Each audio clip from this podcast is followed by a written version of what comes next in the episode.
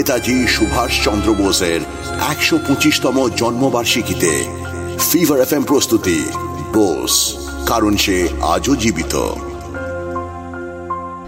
আগের পর্ব আমাদের আভাস দিয়েছিল কিভাবে ভারতীয় রাজনীতির পরিবেশ জটিল হয়ে উঠছিল বাইরে যুদ্ধ চলছিল ব্রিটিশদের সঙ্গে তার সঙ্গে এবার গান্ধীজির কিছু অ্যাকশন নিয়েও প্রশ্ন উঠতে শুরু করেছিল দেশবন্ধু চিত্তরঞ্জন দাস ও সুভাষচন্দ্র বোস যেভাবে আন্দোলনকে এগিয়ে নিয়ে যেতে চাইছিলেন গান্ধীজি সে পথে হারছিলেন না আর তাই তো বিবাদ অসন্তোষ হতাশা হতাশা আরও বাড়ল যখন গান্ধীজি প্রকাশ্যেই বাঙালিদের প্রতি নিজের অসন্তোষ প্রকাশ করলেন मुझे ये आशा नहीं थी आप सबसे सच कहूं तो बिल्कुल भी अच्छा नहीं लगा सारे देश में जब हर कोई खादी उत्पादन में लगे हुए हैं वहां बंगाल में यह हालत क्यों वाय आप सबको अच्छी तरह समझना पड़ेगा कि स्वयं खादी उत्पादन करना इस आंदोलन का एक जरूरी हिस्सा है अरे ये मेरी कोई ऊट पटांग मांग नहीं है आपसे मैं खुद भी ये काम कर रहा हूं और आशा रखता हूं कि आप सब भी ये करते रहेंगे लेकिन उससे पहले आप सभी को समझना पड़ेगा कि मैं आपसे ये विनती क्यों कर रहा हूं अगर वो आप समझ ना पाए और सिर्फ मेरे कहने पर यह काम करते रहें तो तो आपसे गलतियां होती रहेंगी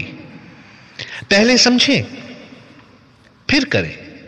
और अगर आप ये ना समझ पाए तो ना करें मुझे तो लगता है कि बंगाल के लोग माफ कीजिएगा पर अभी भी सोए हुए हैं उन्हें अब भी मेरे विचार मेरी भावनाएं ठीक तरह से मालूम नहीं है ठीक तरह से समझ नहीं पाए हैं शायद এসব কি বলছেন কি গান্ধীজি বাঙালিরা শুয়ে আছে মানে তাহলে জিগেটা কে আছে শুনি আর अगर आप ये सब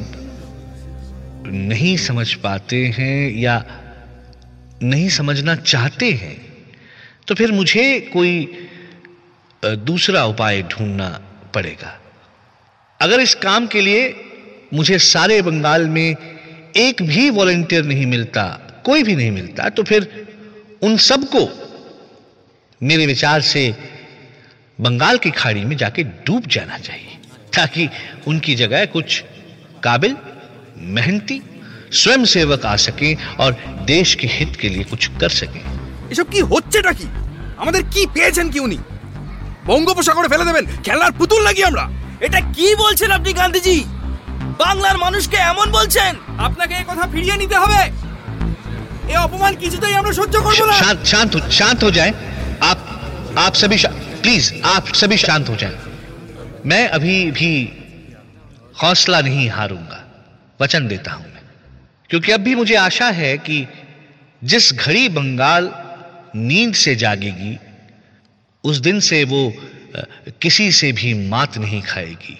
किसी से भी हारेगी नहीं बाकी सबको पीछे छोड़ जाएगी अब इंतजार है तो बस उसी दिन का গান্ধীজির এই কথা শুনে এগিয়ে এলেন স্বয়ং রবীন্দ্রনাথ ঠাকুর যখন গোটা দেশ গান্ধীজির খাদি উৎপাদন করার এই নীতি এক বাক্যে মেনে নিয়েছিল তখন রবীন্দ্রনাথ ঠাকুর তার কণ্ঠ তুলে বললেন